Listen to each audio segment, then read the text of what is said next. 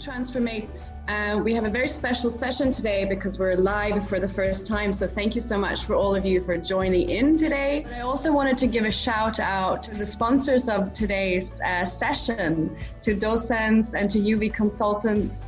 Uh, and of course to Unbox to Learn for joining uh, Transformate TV today with this amazing session. So, and I am super excited to be welcoming Saveen Hegde uh, from Unbox to Learn. Saveen is a three-time TEDx speaker.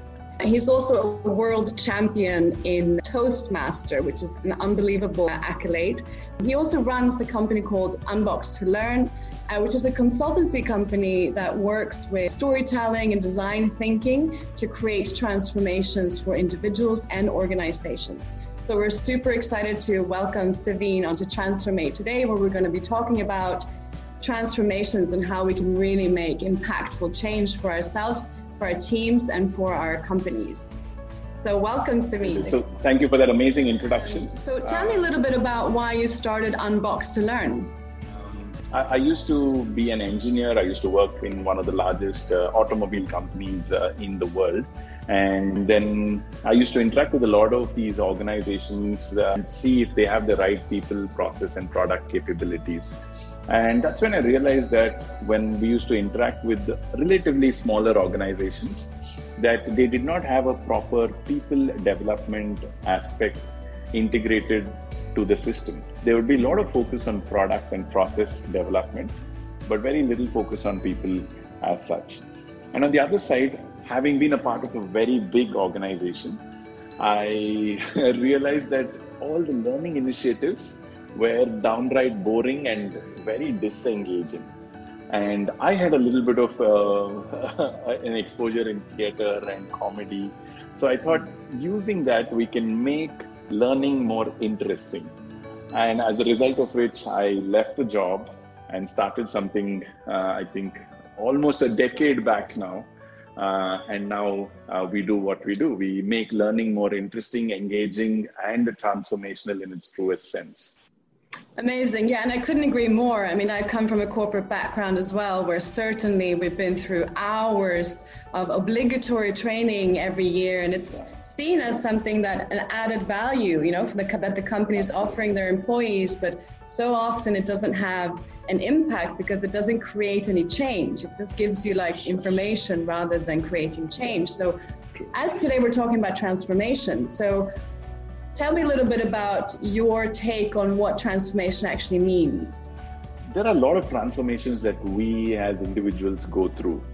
And uh, a clear one that I can think of is about overcoming fear and so on and so forth. So uh, I have a little journal because I do uh, storytelling workshops, right? So that's something I recommend that we need to keep uh, the, a journal of what are the interesting incidents that you can recollect at whatever point in time. So I was just flipping through that book last night, um, and I'd written about this massive fear I had for crackers, you know, as a child. Um, so there is this big festival that we celebrate in India called Diwali, and uh, we burst crackers, and it's it's a big event per se.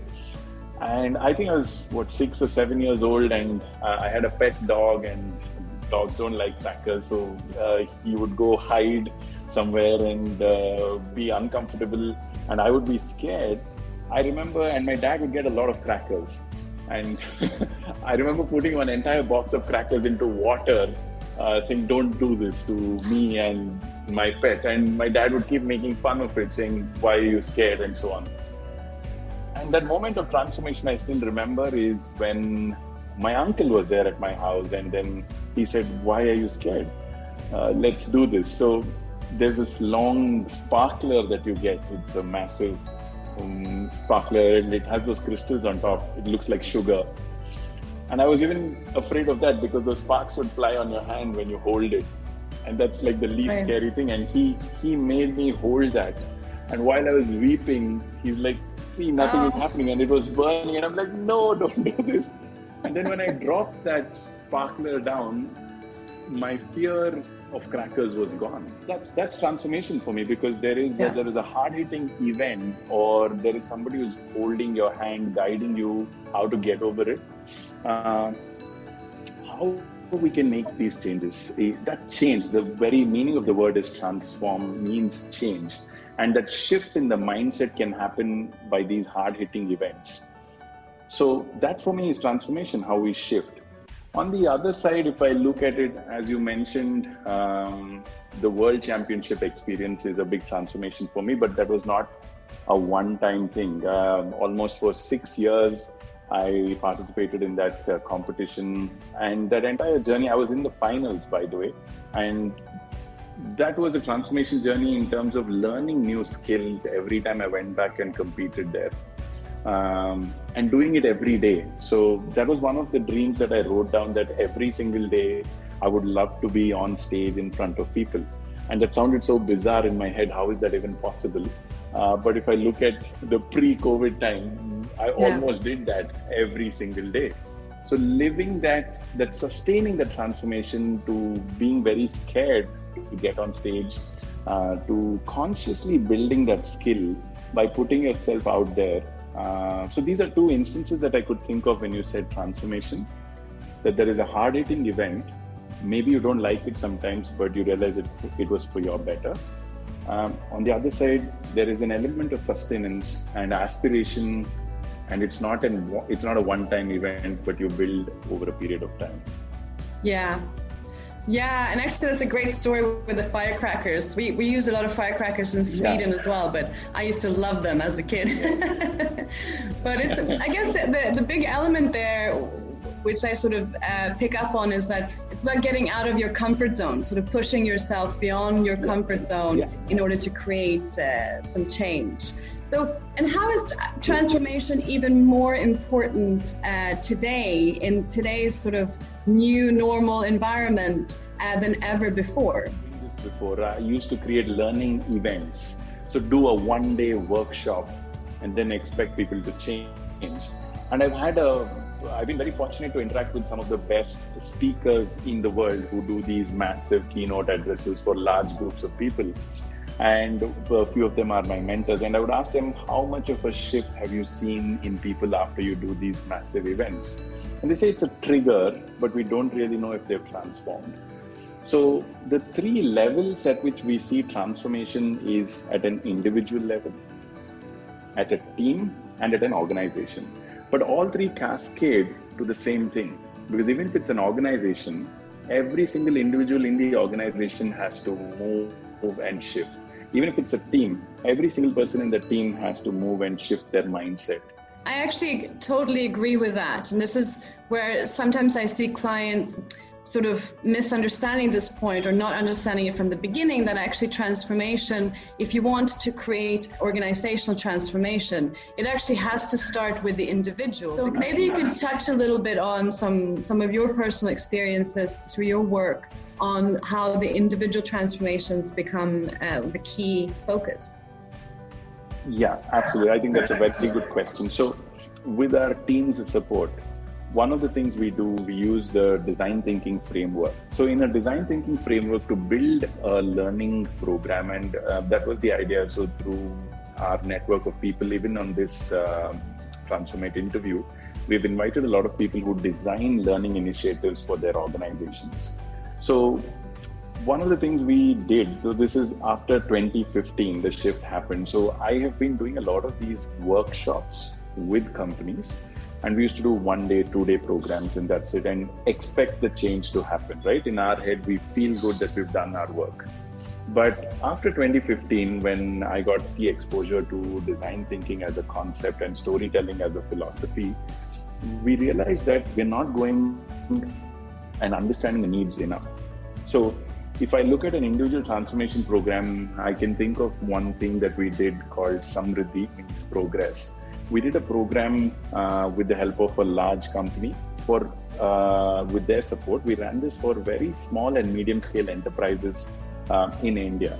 And there, the way in which they promote and make you a manager or supervisor is not with your qualification of a management degree, but just because you've been doing well at your job, they say, okay, now you manage 10 more people. So these were called supervisors more than managers. So we went to nine different companies and found that there are at least two, three people in every organization, every company that are supervisors. but none of them had a management degree. None of them knew how to manage people, but that was their current job.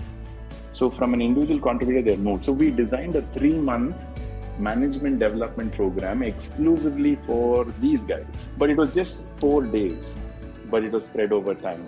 So, we got industry leaders to come in and tell them why they need to learn this.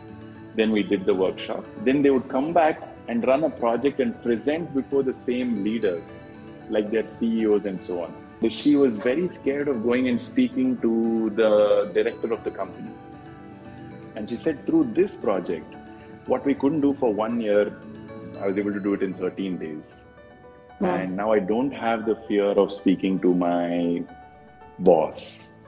And he gave me the guidance. And the boss says this is a huge shift uh, in terms of the approach. And these are some meaningful stories where we feel that, okay, we are making a difference in the way things are going on. And that change is not for once, I mean, it's for a lifetime. Yeah. Um, the framework that we use to develop programs uh, for any program, in fact, um, that you can see. So now we are doing this entire thing on a digital platform. So we have an initial leadership discussion. We measure where they are today. Then we intersperse workshop, which is a social learning with one-on-one coaching as much as it's needed. Then we showcase, uh, again, you see the yellow dot at the end of the journey. We bring in the leaders to say, hey, this is what they have done, this is what they're working on. And then again, we run a workshop for them to get the confidence to present their success story, and that's when we can see. So, like you can see, leadership uh, transformation is not an event, yeah, uh, but a seamless journey with a lot of events that we create so that we know that it is changing. And every single aspect of this is important.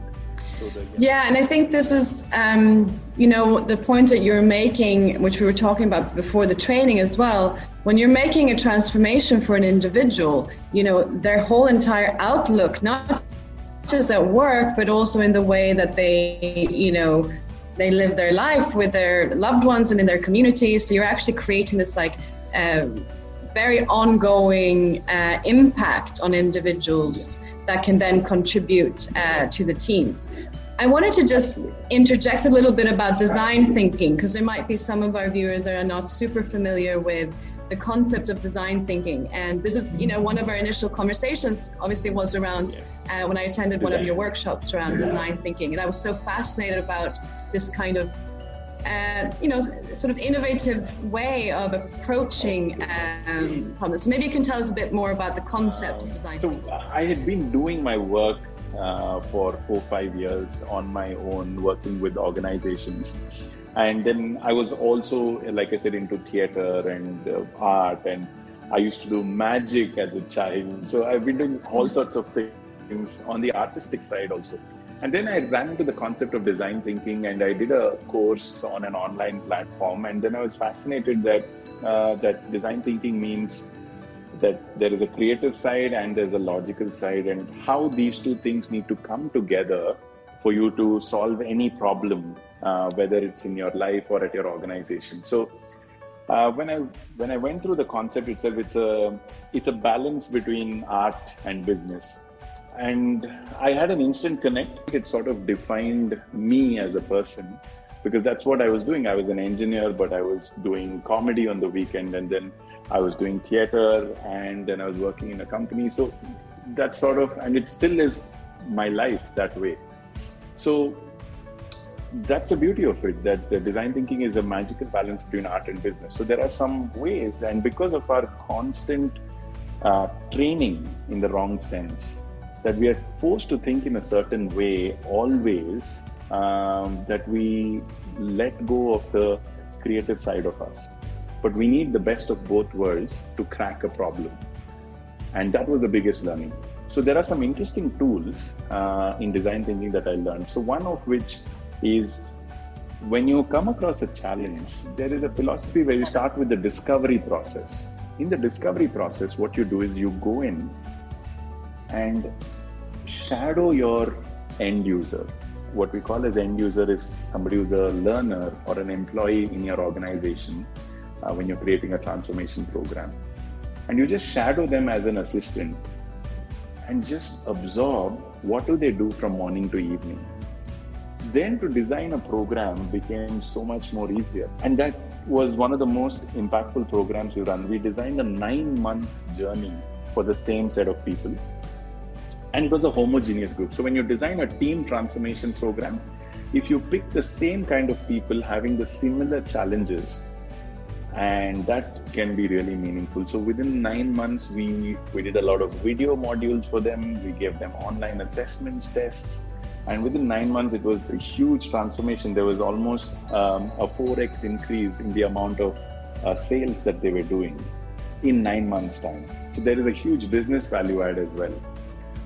But the depth that you go back into, that is with the power of design. I understand. It's a, a little bit like if you want to get fit, you know, you can just either go to the gym, you know, once a year and not see any results, or you can go to the gym and get maybe some results, but you don't really know what you're doing.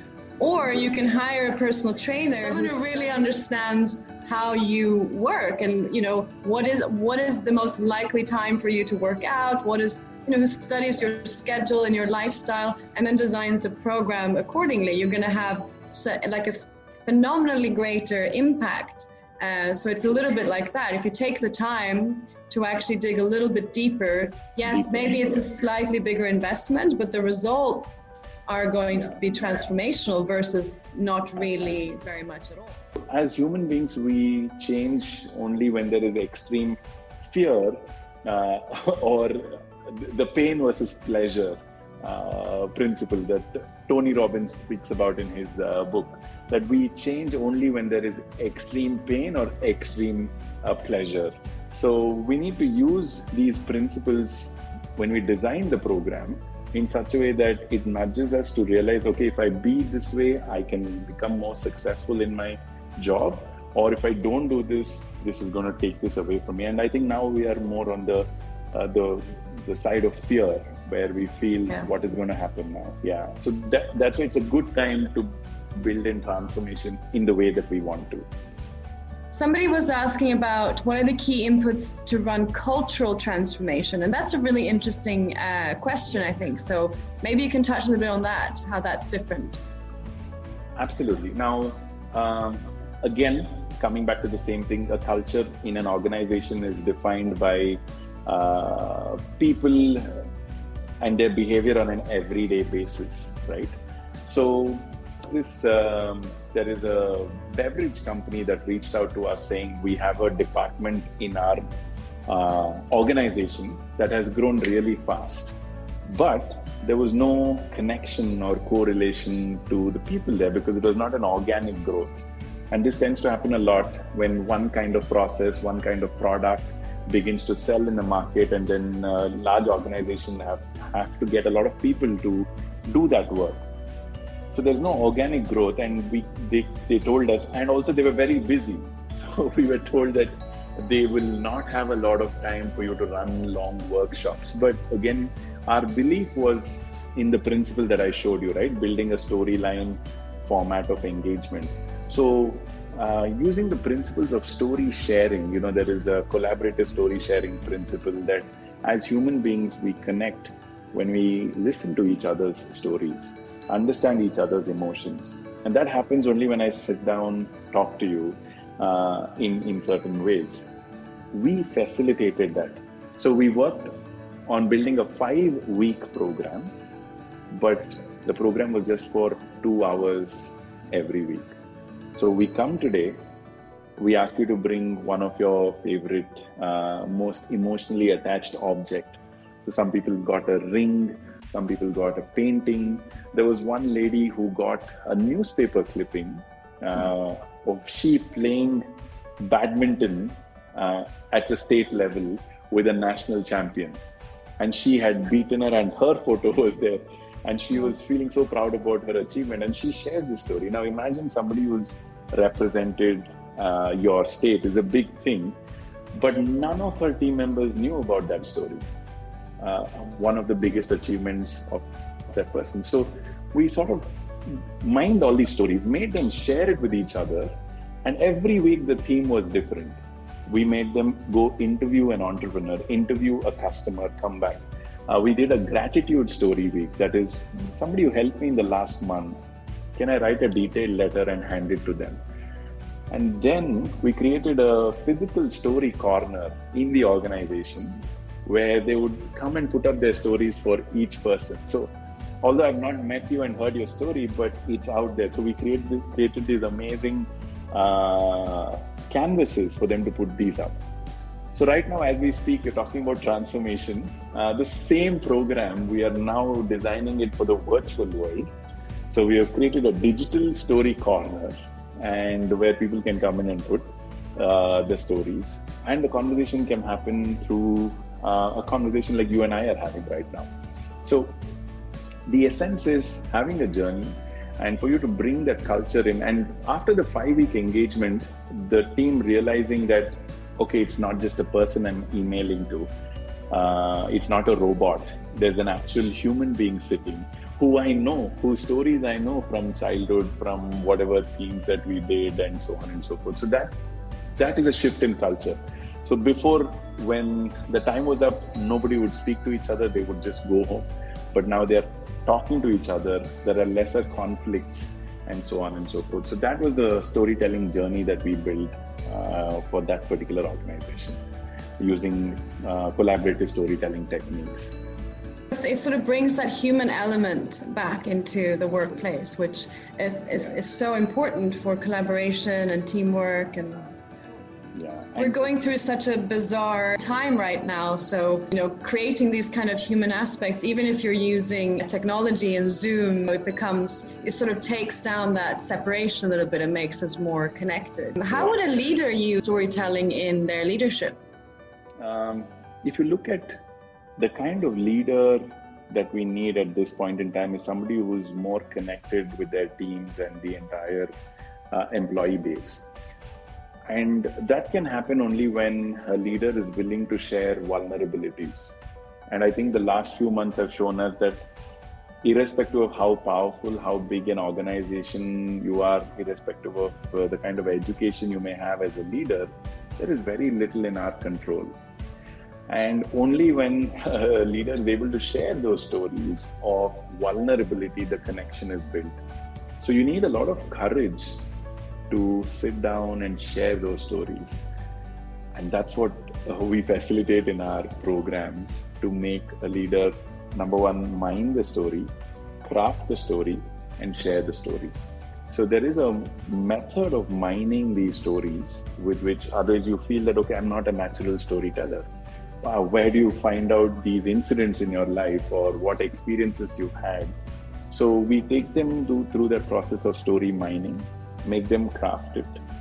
And then see is it relevant to the current situation and to the outcome and then share that story. So through this process of sharing the connection is more stronger. And you empathize more with your own leader and you feel okay this is a person i like to be led by.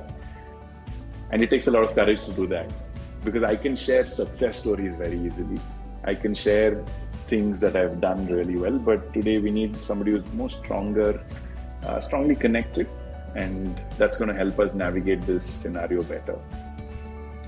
Yeah, I mean, I totally agree. This authentic, conscious leadership is something that yeah. you know we're doing a lot of work on now as well because it's become more important than ever, and it's almost surprising that we could have run companies for so many years without this missing element and that's where the power is you know that's where the strength of a leader is. And as you say, that's what people want to follow.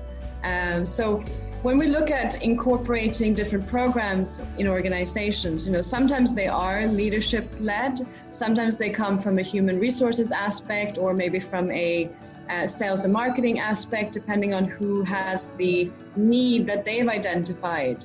So, my question to you would be how important is the senior leadership uh, buy in and if you don't have it, how do you, where do you start? Yeah. So, um, in its truest sense, our most uh, successful organization transformation program that we've run uh, is when there's a big business impact. So, we were working with this manufacturing company and uh, we use a design thinking for innovation as a, a program. So we ran a hundred day program, and uh, the success was unbelievable. In hundred days, uh, the organization got back 360x return on their investment. So the number of ideas that came up were around 3,600 odd ideas. And within this 100 days, imagine 360x return on investment. So suppose you spent uh, $1 on, on the program, you're getting $360 return on investment. So it sort of self-funded their entire uh, learning and development needs for the next 10 years, probably. Yeah. So, and in that program, one of the key things that we did is we engaged the founder and the CEO right from the beginning.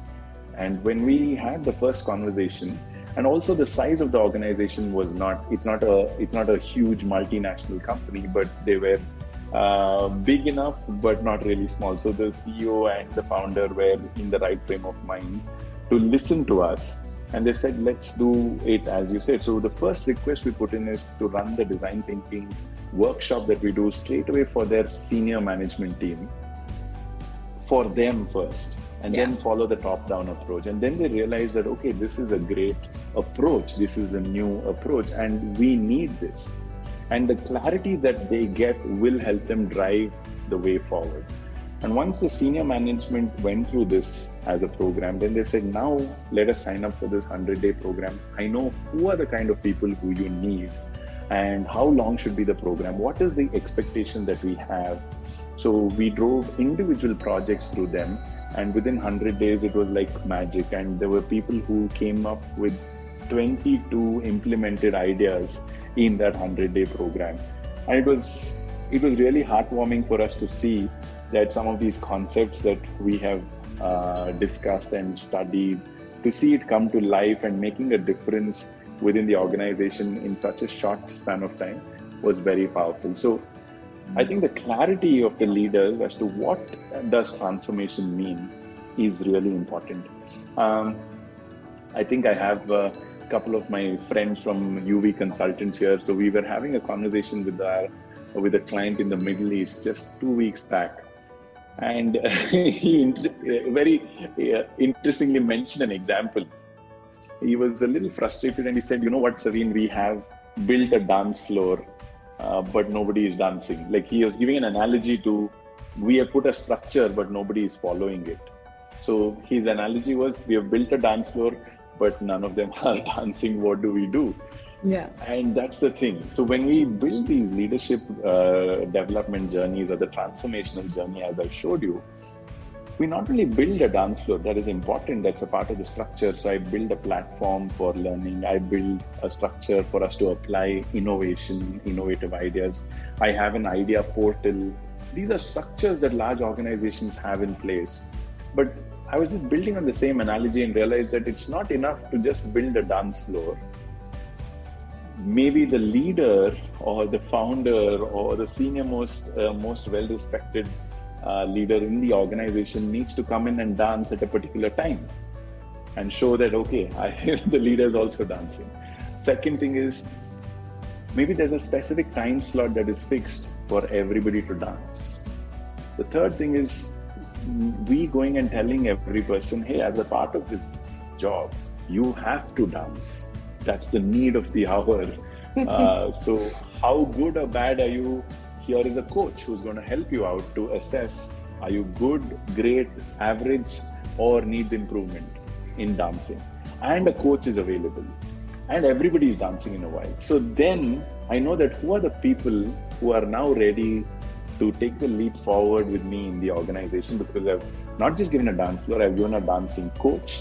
I am dancing in once in a while. I'm getting everybody to dance once in a while and my leader is dancing with me, then I know this is the skill that's needed and we all need to go forward. And those few people who are not able to dance, and I know whether they're the right fit or not the right fit for this new skill that is needed. Yeah, absolutely. And it's like one of the things that we faced a lot with some of the wellness programs that we run is that, you know, even if people are okay, you have to participate and so on, but it's about getting people to understand the benefits of dancing. So that they actually want to do it so that they see the purpose of them participating and that kind of changes the, the trajectory as well. Yeah absolutely. I think we have to clarify once again here this is not literally dancing but we're giving an analogy otherwise if somebody logged in a little late on this, yeah. oh, this is a this is a dance workshop.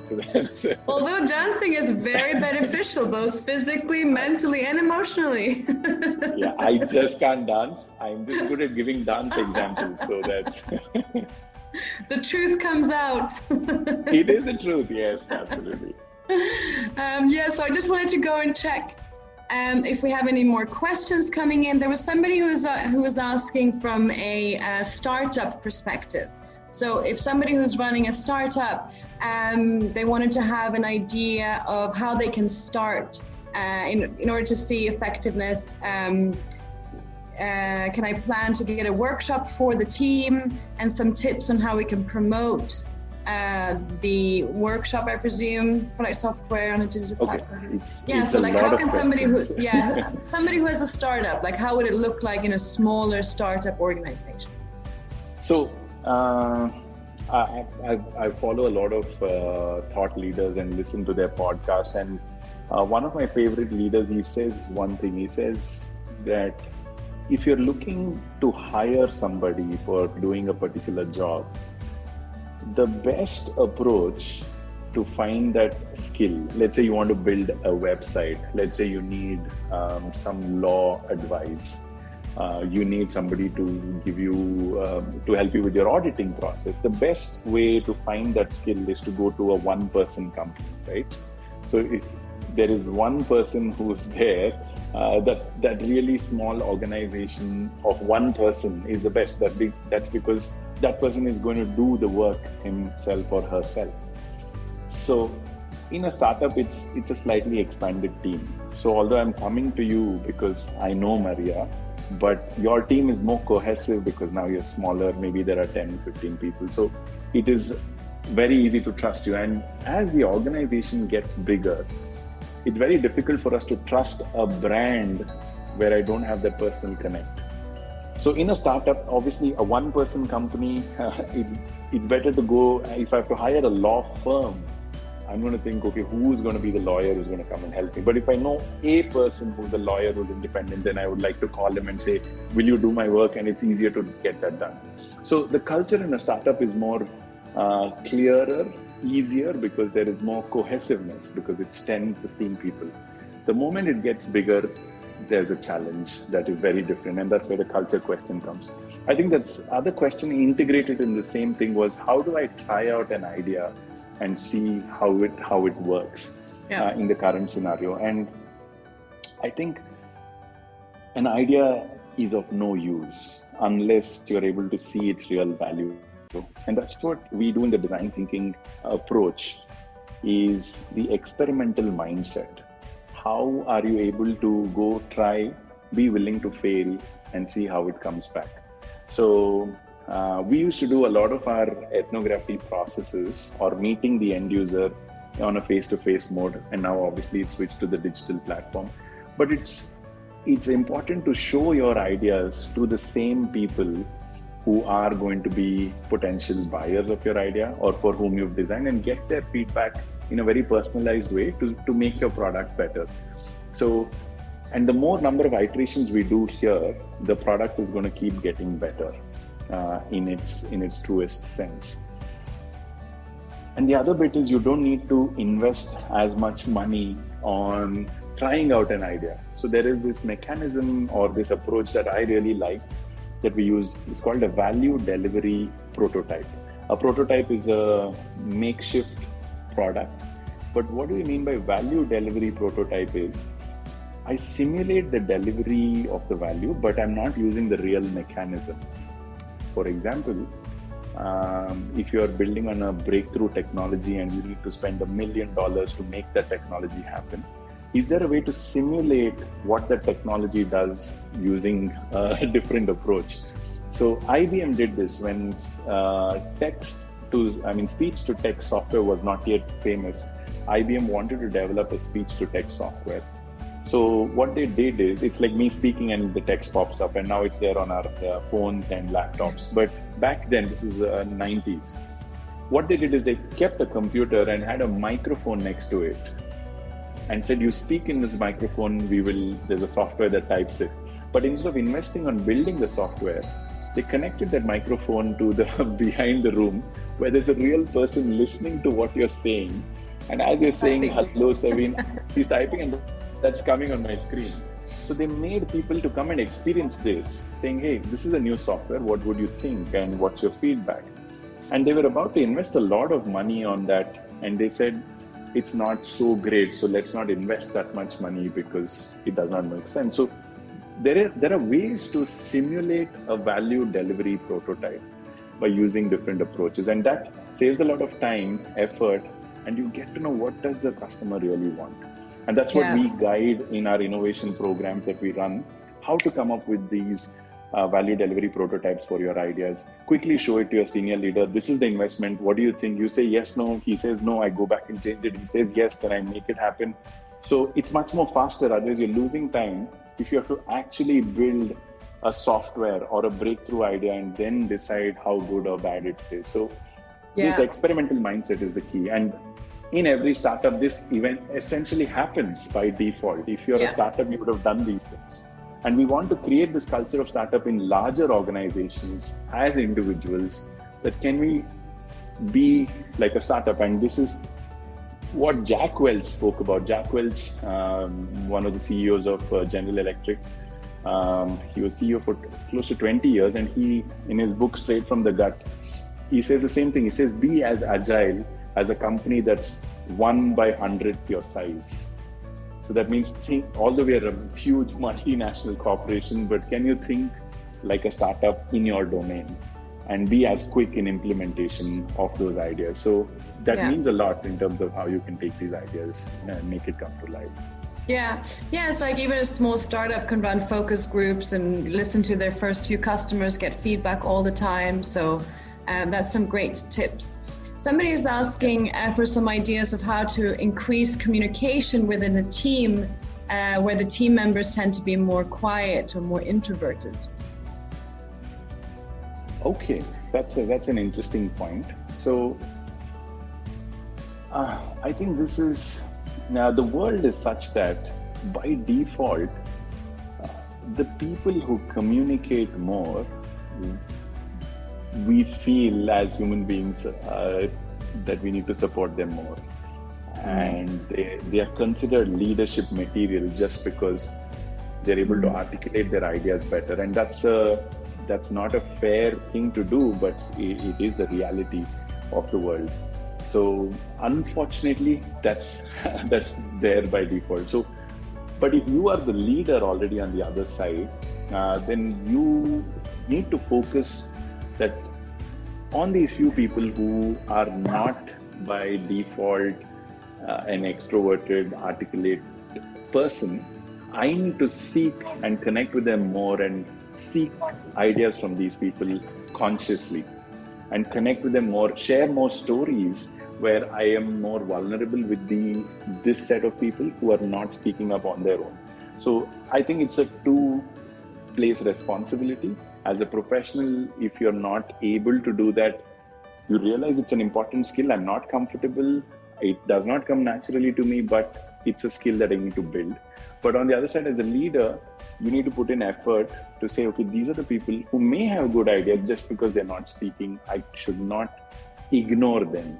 So overcoming the what we call as an unconscious bias to confidence, unconscious bias we have towards people who speak well. Unconscious bias towards we need to break that consciously as leaders. And on the other side we need to realize it's an important skill the so-called transformation we need to bring about in our approach. Uh, it could it could not come naturally but it's the need of the hour and how do we build that slowly? Yeah yeah and i guess also like i really like those points that you made it's about also creating a culture where speaking up is celebrated and everyone's ideas yeah. are important and you know, not yeah. being critical of new new thinking or new ideas. Absolutely. So, um, there are two approaches we use in a brainstorming method uh, as well. One of which is a brainstorm, as we call a brainstorm, is everyone gets together, screams out ideas, and so on. And that's generally followed in any meeting. Uh, but if you realize that there are more researchers, so we were, um, I got an opportunity to run this uh, design thinking workshop for a group of researchers. I mean, you know, uh, who are practically scientists working on the so-called magic formula in their organizations. Now, as a researcher uh, who's working on your experiments, your type uh, of work, by default you're working in isolation because you need that focus. You need you're going through reports. I mean, that's your work. Uh, so for them, when I said, "Why don't you guys brainstorm?" Mm, it became a big challenge because they're not happy about communicating, being more social. So there is another approach that we tried out that worked really well with this set of people. It's called brain writing, in which you give them an empty sheet of paper and say, don't disturb each other. But here's a problem. All of us sit down and write on your own in isolation. So using these alternate methods uh, helps you come up with ideas better. Yeah, Writing that's a great idea. In a, yeah also a great idea now when we're sort of ver- working virtually that we can connect through writing maybe uh, with more ease to stop us spending all day staring into our screens as well. um, so we have I, another I question. So yes, go ahead. Uh, just just going back on uh, what you said, uh, because when we used to run design thinking workshops, we used to get requests to do it digitally. And we're like, no, that's not possible. Design thinking is more hands on. You need those big charts and so on. And just in the last, I think for we've been doing this for five, six years now. But in the last three months, I mean, we were, like I said, it's a, it's a great time to transform things. So we've been able to build an entire kit that is fully digital that you as a user can download on your screen and use things. So I I sort of have it right here, like you can see. It's a digital toolkit. Uh, so when we're doing these workshops, wherever there's an opportunity, we ship it to the learners, and it has uh, an entire thing that has QR codes for each stage, like you can see. So I just scan this, and I get this on my computer immediately so we have all our canvases, each of them available on soft copy as an interactive PDF. And these are those amazing cards uh, that we use for every stage of design thinking that is now available for you to use wherever you are in the world. So we've shifted so much so quickly, also yeah. because the kind of work we used to do was not there. So we thought, let's channelize our energy somewhere else, and our entire team worked on it. So it's it's been a very challenging uh, yet interesting times uh, in the last few months. Yeah, we just have to adapt, and it's a great way also to get organizations to, um, even though they're we're bringing in external uh, consultants who have obviously the, the, the skill and the in-depth know-how. It's also a great way to get the internal teams to cooperate more in the actual process by giving them tools that they can run within the team, right? So we do a lot of work like that too, where we give exercises and scenarios that they themselves play out so they don't require us to take care of every step. And it gets them to kind of create these cultural changes by participation by ongoing participation. True true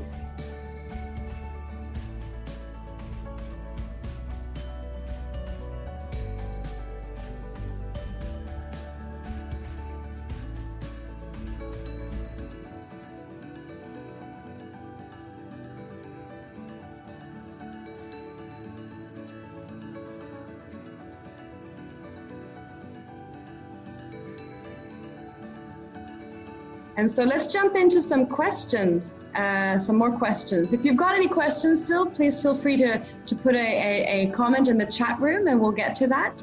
But we had some questions that were sent in beforehand by some of you. So um, there's one here, which is a great one. Uh, what are the three biggest change in changes in mindset that is required to adopt design thinking?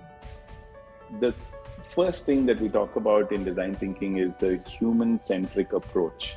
So, unless you feel for the challenges and the problems that your end user is going through, your ability to empathize is the first one. The second is uh, your ability to come up with some crazy ideas and believing in yourself that you can change that particular focus area. Uh, may not be the world, but the challenge that I have at hand has a better solution that I don't know yet, and I have the power to ideate. So, first one is empathize, second is being creative, and the third one, which I also mentioned, is your ability to experiment with your ideas, being okay to fail. Like when I take an idea to a leader, and the job of the leader is to assess it from a business angle. They will say yes, no. Uh, most of the time, it's a no because they sort of sense that it's not going to work very quickly. But that no that I get from my leader is not a no to me as a person. It was just for this idea at this stage. So if I go back, make it a little better and bring it to you again, you may say no. I go back, make it a little better, bring it to you again. Yeah. That's the experimental mindset because a lot of times we take the rejection of the idea very personally. Mm. If you say no to the idea, I feel you're saying no to me as a person and my frustration becomes very personal with you and i think that's very challenging for us to differentiate between the rejection of an idea and rejection of me as a person they're two different things so yeah. this mindset of experimenting going back with that same enthusiasm uh, without losing it till you crack the crack the solution mm. is a key mindset that we're looking at yeah yeah, and it's like sort of creating that resilience uh, mindset for the team so that they can yes. keep going back, bouncing back after Absolutely. slight rejection. Because it's actually in our um, rejection is something that we fear as a human species because we are social connected human beings. So when we get rejected, we, we have the risk of being an outsider which means that we're not safe for survival. So it's like an instinct of ours to be very fearful of rejection. So I think it's also a great lesson for leaders to, to learn as well about how to provide feedback in a way that doesn't feel like a rejection, but rather than a great, but let's keep working on it, you know? But uh, it's a great point. Um, and somebody's asking here, how can I help myself and my teams understand the essence of innovation in a more simple way so that it's not this kind of fancy item or fancy thing that seems very foreign to sort of make it more um, everyday? Um, the first thing that we've observed is there are there, there used to be companies that used to treat innovation as a separate department, saying this team will work on innovation, future strategy, and so on, and then the mm. rest of the company is working on what we're doing today. Um, but using the design thinking approach, what we say is that um, the innovation is not department basis. It's it's a cross functional approach. So ideas can come from anywhere. Ideas can come from people who are interacting with your customer. Ideas can come from people who don't know about your process. And there are some brilliant case studies that we've uh, used to see that some of the greatest of ideas comes in when people from different backgrounds come together. So if you want to create a real innovation team, pick up people, one person from different departments, put them together, give them a project, and say, "This is the challenge. Let's work it out." Yeah, and it goes back to your earlier point about you know making making it part of the the culture about being agile, about constantly transforming and changing. So when if it's part of your culture, then innovation becomes like a normal everyday uh, thing, like a normal concept that's constantly happening. So great. And there's another question about sales teams. So obviously now with uh, COVID-19 lockdown still in place in many parts of the world, um, obviously it gives a big challenge to, to sales teams who are going out um, selling and promoting products uh, to their clients. So what are some of the ideas, um, you know, that, or some strategy or ideas that they can work around that? How to a keep their teams, you know, uh, morale up, and also how can they uh, reach out to their customers in a different way sure so now uh, i'm not an expert on sales but yeah. i think it's it's a real challenge so i'm thinking of it more from a challenge perspective more than a sales problem uh, that can we make this uh, as a design thinking challenge and say, put together a team of people saying, our sales is declining, what can we do? Uh, the number one question is, is my product relevant today? But if I know that my product is relevant and uh, people need it, but I don't know how to reach out to them because I can't physically go there, uh, a sale happens basis the trust that you build. So the best way is to going back to people who already trust you and try to reach out through them rather than trying to gain trust in the low touch economy as we call it is going to be a challenge so with the people you already know can i have a reconnect on a virtual platform can i send a pitch on a video call can i talk to them then it's easier then I meet a new person straight away on a virtual call. Building the trust is a little more challenging. So mm. um, the approach has to be about, hey, Maria, you know me, you've used our services. Can you recommend me your best friend in this company to come and try this out because we need your guidance? So that's the trust sharing principle. So I go through you to somebody else to put my product out there. So uh, trust building in the low touch economy is going to be a challenge. So, going back to people who already trust you, asking for them to recommend and using that route uh, is much better than you trying to go out there, build trust digitally overnight when you don't have the authenticity to do it as often is going to be yeah.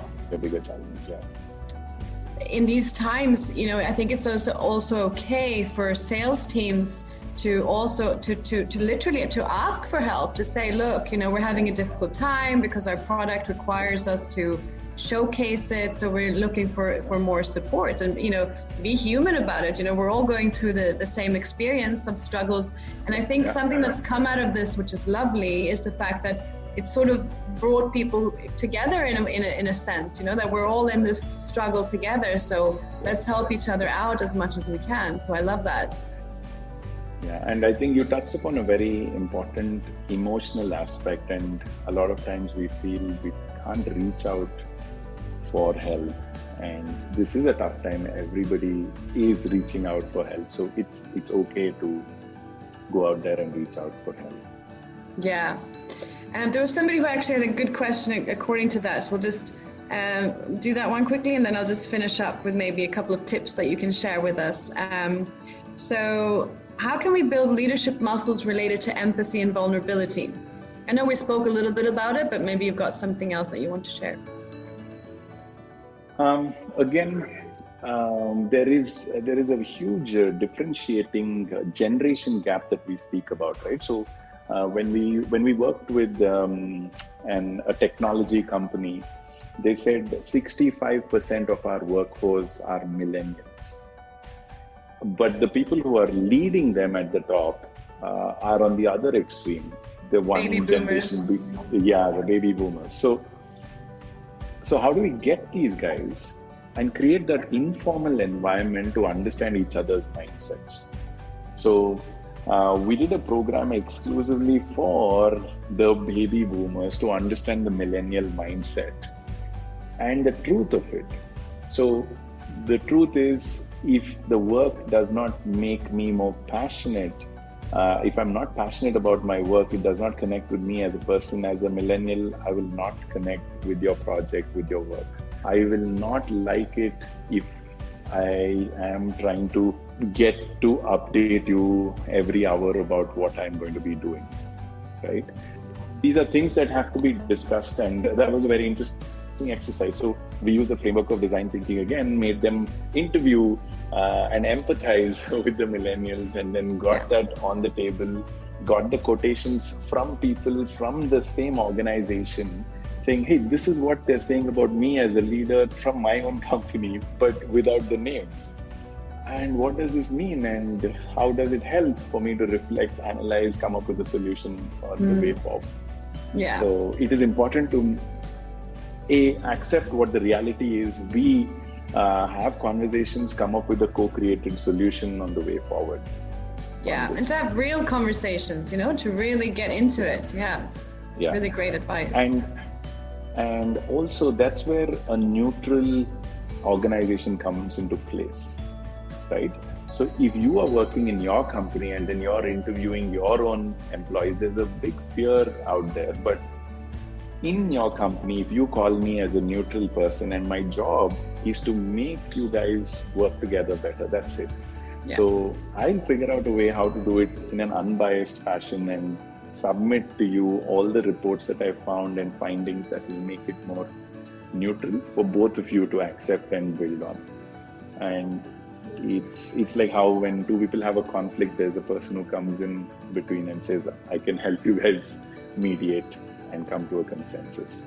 Amazing. Well, I think that's that's been great. What an amazing conversation and so much wisdom being shared.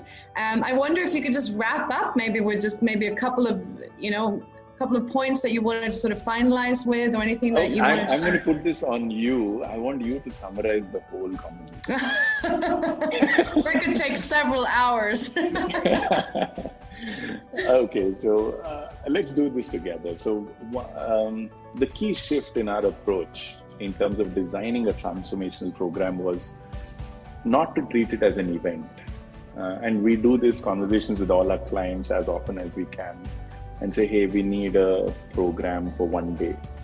We're like, okay, we're happy to do the one day program, but what is it the outcome that you want? And can we build a journey around it? So, transformation is a journey, not an event. Yeah. But if you make it as exciting as possible, then it becomes an eventful journey. So you have multiple events, but it should lead to one specific outcome.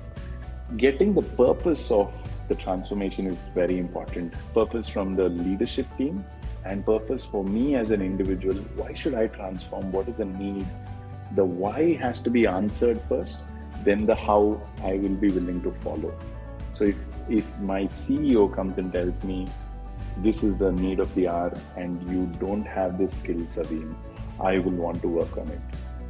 Right? So the why has to be clarified, then the how will follow. And uh, finding the need in a deeper sense before you build the journey. What is really happening at the ground level? So at the top level, you may see somebody ask me the question, right? That the sales is not working out. But have you gone in deeper and found out is our product relevant? What are the exact challenges our sales team is facing today before we offer solutions and strategies to them. So yeah. it's going to be really fairly wrong for me to say, do this. I have no idea. I have not been there in their shoes for the last three months. So going back deeper, finding out what is happening now before you shoot out solutions is extremely important when you build a transformation culture. Um, and like I said, it it really makes you feel good uh, when you're able to create something that helps people change and helps the organization change, helps teams become more coherent and tight. So there's a lot of meaning in the work that I see that when we do this together. So that's what keeps us going. And finding that meaning in your work is the key to everything. Yeah, and it's almost like transformations are used in order to kind of make your organizations more elastic and more pliable and more um, enduring and resilient and forward thinking and agile and all these things. So it's really like an essential part of an organization. Amazing. Well, thank I you think, so much for I coming on today. So spoken about the dance example, which is really nice. Yes. the leaders must dance. Thank you, Vinay, for that. And if you want to send in some videos of you dancing, you know, please feel free. I'll put a little collage together. you maybe oh, you can start no. us off, Saveen. thank you so much, Maria. It was fun. Thank you for reaching All right. out. Well, thank you so much, and thanks for everyone uh, joining us. And a big thanks, obviously, to you, Saveen, for all of your uh, shared information. There has been very eye-opening. So wonderful. Thank you so much. Thank you so much.